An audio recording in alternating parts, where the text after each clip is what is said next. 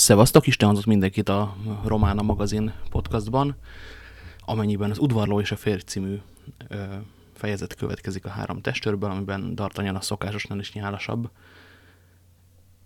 Nem is kicsit. Nos, asszonyom, szólt D'Artagnan, midőn a fiatalasszony ajtót nyitott, és ő belépett. Ne haragudjon, kimondom, szánalmas alak a férje. Hogyan? Hallottam, mit beszéltünk? kérdezte élénken Bonacieux és nyugtalanul pillantott D'Artagnanra. Mindegy szóig. Ja Istenem, de hogyan? Megvan rá a saját módszerem, annak segítsével hallgatóztam már akkor is, amikor a bíboros fogmegjeivel folytatott valamivel élénkebb eszmecserét. És mennyit értett meg abból, amit beszéltünk? Sokat. Először is, hogy a férje hála Istennek ostobassza már, aztán, hogy kegyet szomor, szomor, szorult helyzetben van, aminek őszintén örülök, mert így szolgálatára lehetek, és Isten látja a lelkemet, tűzbe megyek kegyedért, ha kell. Végül, hogyha királyné, bátor, értelmes, megbízható embert keres egy londoni utazásra, a három tulajdonságból legalább kettővel rendelkezem, tessék, parancsoljon velem. Most elgondolkodtam, hogy a bátor, értelmes és megbízhatóból vajon melyik, melyik az, amelyikkel éppen szerénykedik. Bonacieux nem válaszolt, csak a szívek alapát örömében, és szemében titkos remény villant föl. És mi a biztosíték, hogy nem csalódom, ha magára bízom ezt a feladatot, kérdezte. A szerelmem. Kérem, szóljon, parancsoljon. Mit tegyek? Istenem, Istenem, rebegte a fiatalasszony. Rábízhatok egy ilyen titkot magára, uram. Hiszen még szinte gyerek. Hát jó, látom, olyan ember, embert keres, aki jót áll. Ez ö, nagyon megnyugtatna, nem is tagadom. Ö, ismeri Atoszt? Ö, nem. Portoszt? Nem. Aramiszt? Ő, őt sem. Kik ezek az urak? A király testőre. Ismeri Trévi urat, a kapitányunkat? Ö, igen, őt már ismerem, hanem is személyesen. A királyné nem egy ízben emlegette, milyen bátor és hűséges nemes úr. Attól nem fél, hogy Trévi úr kiszolgáltatja kegyedet a bíborosnak? Nem. Attól nem. Hát akkor mondja el neki a titkát, és bármi fontos, értékes, rettenetes, kérdezze meg tőle rám bízhatja-e. De a titok nem az én titkom, nem adhatom ki. De Bonassi úrnak ugye az imént majdnem kiadta, kérdezte bosszosan D'Artagnan. Odvasvára, postagalambra, kutyára is rábízunk olykor leveleket. Pedig láthatja, hogy szeretem. Mondani ezt mondja. Talpig lovag vagyok. El is hiszem. Bátor vagyok. Ebben nem kételkedem. Tegye át próbára. Bonacieux a fiatal emberre pillantott, még nem küzdötte le teljes habozását, de a férfi szeme úgy lángolt, hangja olyan meggyőzően csengett, hogy kezdett ébredezni benne a bizalom. Különben is olyan volt a helyzet, hogy mindent kockára kellett tenni, ha el akarta érni a célját. A túlságos titkolózás, a túlságos bizalom egyaránt vesztébe sodorhatja a királynét. Aztán mit agadás, önkéntelen vonzamat érzett ifjú védelmezője iránt, és ez is arra ösztönözte, hogy beszéljen.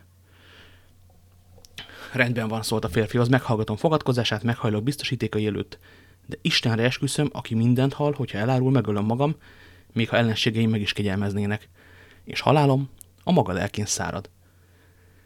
Én pedig azt mondom, esküszöm az Isten szín előtt, szólt D'Artagnan, hogy a parancsának teljesítése közben elfognak, inkább meghalok, de semmit nem teszek és nem szólok, ami bárkinek árthat. És a fiatalember elárulta, fiatalember?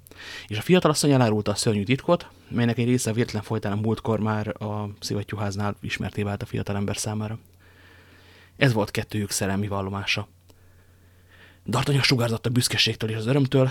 Titka van, szeret egy asszonyt, az is szereti őt, megbízik benne. Óriásnak érezte magát. Indulok, szólt, már is indulok. Indul, kiáltott fel Bonacieux. Hát a csapata, hát a kapitánya. Istenemre, drága Konstanz, mióta együtt vagyunk, eszembe sem jutottak. Igen, igaza van, szabadságot kell kérnem.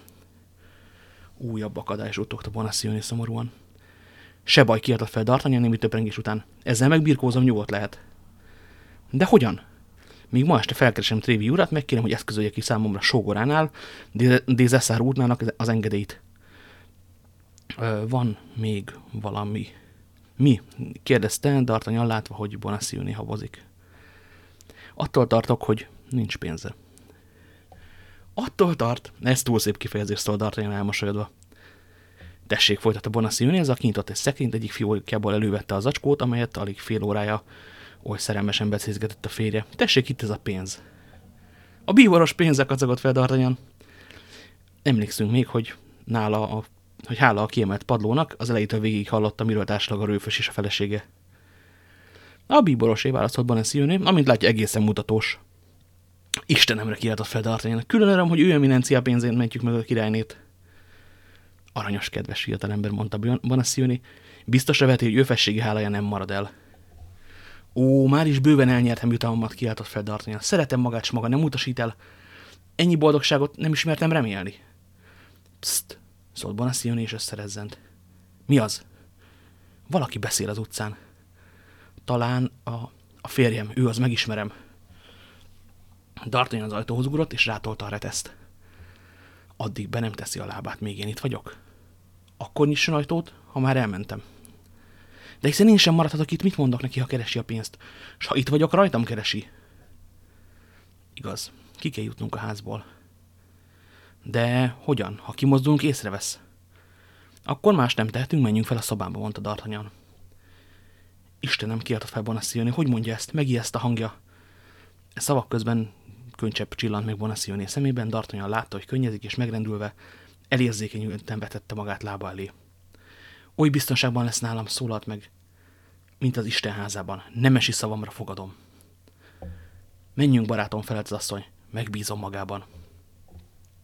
D'Artagnan óvatosan elhúzta a reteszt, aztán mint az árnyék nesztenül kiosontak a belső ajtón a kapuajba, felsúrantak a lépcsőn, és eltűntek D'Artagnan szobájában. Ivárszünet. Alig kerültek belül a köszöbön, a fiatalember biztonságokért eltorlaszolta az ajtót, aztán mindketten az ajtóhoz léptek. A zsaló hasadékain hát megpillantották Bonessi urat, egy köpönyeges férfival beszélgetett. A köpönyeges ember láttára D'Artagnan felszökött, félig kivonta a kardját, és az ajtóban termett. A möngi férfi állt az utcán. Mit csinál? kiáltott fel Bonessi Mit kettőnket tönkre tesz? Ha egyszer megesküdtem, hogy megölöm, felelte D'Artagnan. De az életét már elajándékozta valakinek, nem rendelkezik vele szabadon. A királyné nevében megtiltom, hogy bármi más kockázatot vállaljon, mint az utazás. A saját nevében semmit nem parancsol? A saját nevemben szólt Bonacieux, és hangján érzett, hogy nem úr az érzelmeinek. A saját nevemben én csak kérem erre. De hallgassunk, mintha rólam beszélnének.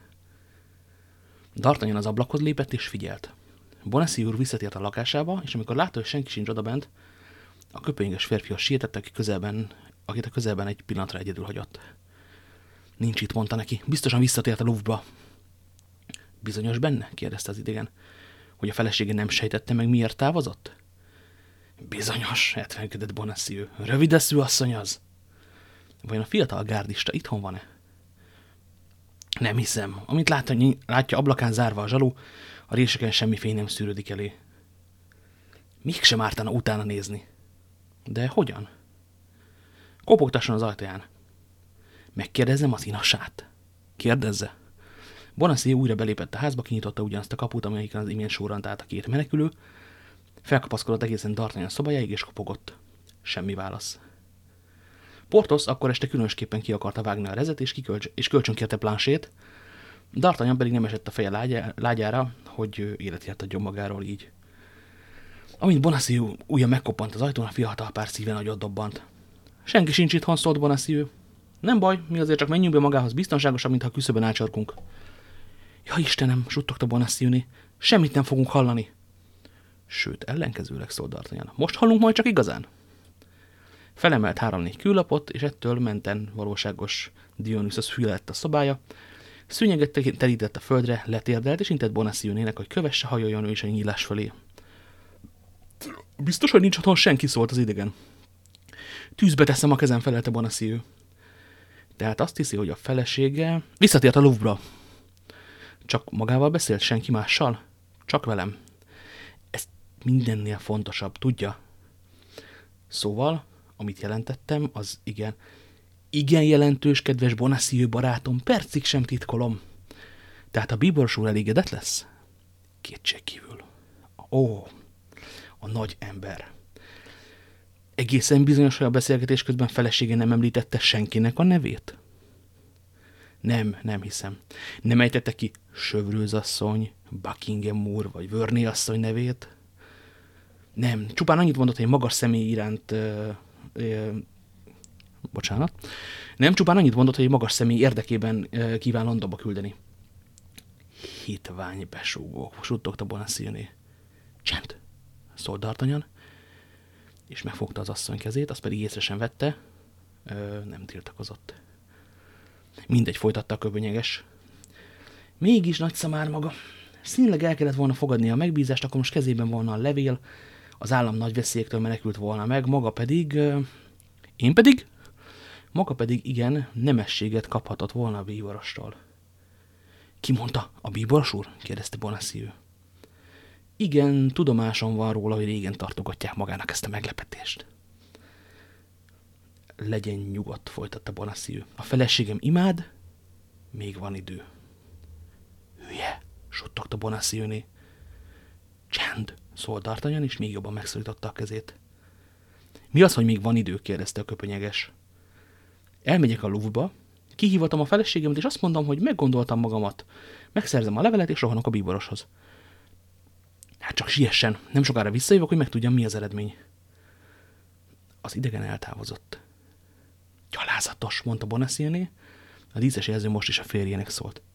Csend, ismételte D'Artagnan, és még erősebben szorította a kezét. Lassan letépi. E pillanatban szörnyű üvöltés riasztotta fel tűnődéséből D'Artagnan és a fiatalasszonyt. A férj üvöltött, most vette észre az acskó eltűnését. Jaj, veszéket, hogy meglopták. Ó, Istenem, tört ki Bonacieux, fellármáz a szomszédokat. Bonacieux sokáig óbégatott, ám gyakori volt az e fajta jajveszékelés, hogy a sírások utcájában senki nem dugta ki rá az orrát. A rűfősháza ideje amúgy sem örvendezett túlságosan jó hírnek. Amikor Bonacieux látta, hogy senki nem jelentkezik, folyvást kiáltozva eltávozott, hangja mind messzebbről és messzebbről hallatszott a komputca felől. Elment, most magának is mennie kell, szólt Bonacieux, csak bátran, de mindenek fölött óvatosan. Ne feledje, az élete a királynéjé. Az övé és kegyedé, kiáltott fel D'Artagnan. Ne féljen, szépséges Konstanz, visszadérek, és méltó leszek a hálára. De vajon a szerelmére is méltó leszek? A fiatalasszony nem szólt, de piruló arca megadta a választ. Néhány pillanat múlva D'Artagnan is eltávozott, szintén állig beburkolózva a nagy köpenyébe, melynek szélét kackiásan emelte magasba hosszú kardja. Bonacieux követte tekintetével. Igen, Bonacieux követte tekintetével, akkor pillantának olyan hosszan a férfi után az asszonyok, ha szerelmesek. Amikor azonban a fiatalember eltűnt az utcasarkon, az asszony térde hullott, és összekulcsolta a kezét. Ó, Istenem, kiáltott fel, vigyázz a királynéra, és vigyázz rám. Hát így D'Artagnan lassan már nem The Friend Zone, de holnap folytatjuk, és akkor jönnek kalandok is, és talán nem fognak minden szóban kiabálni és suttogni.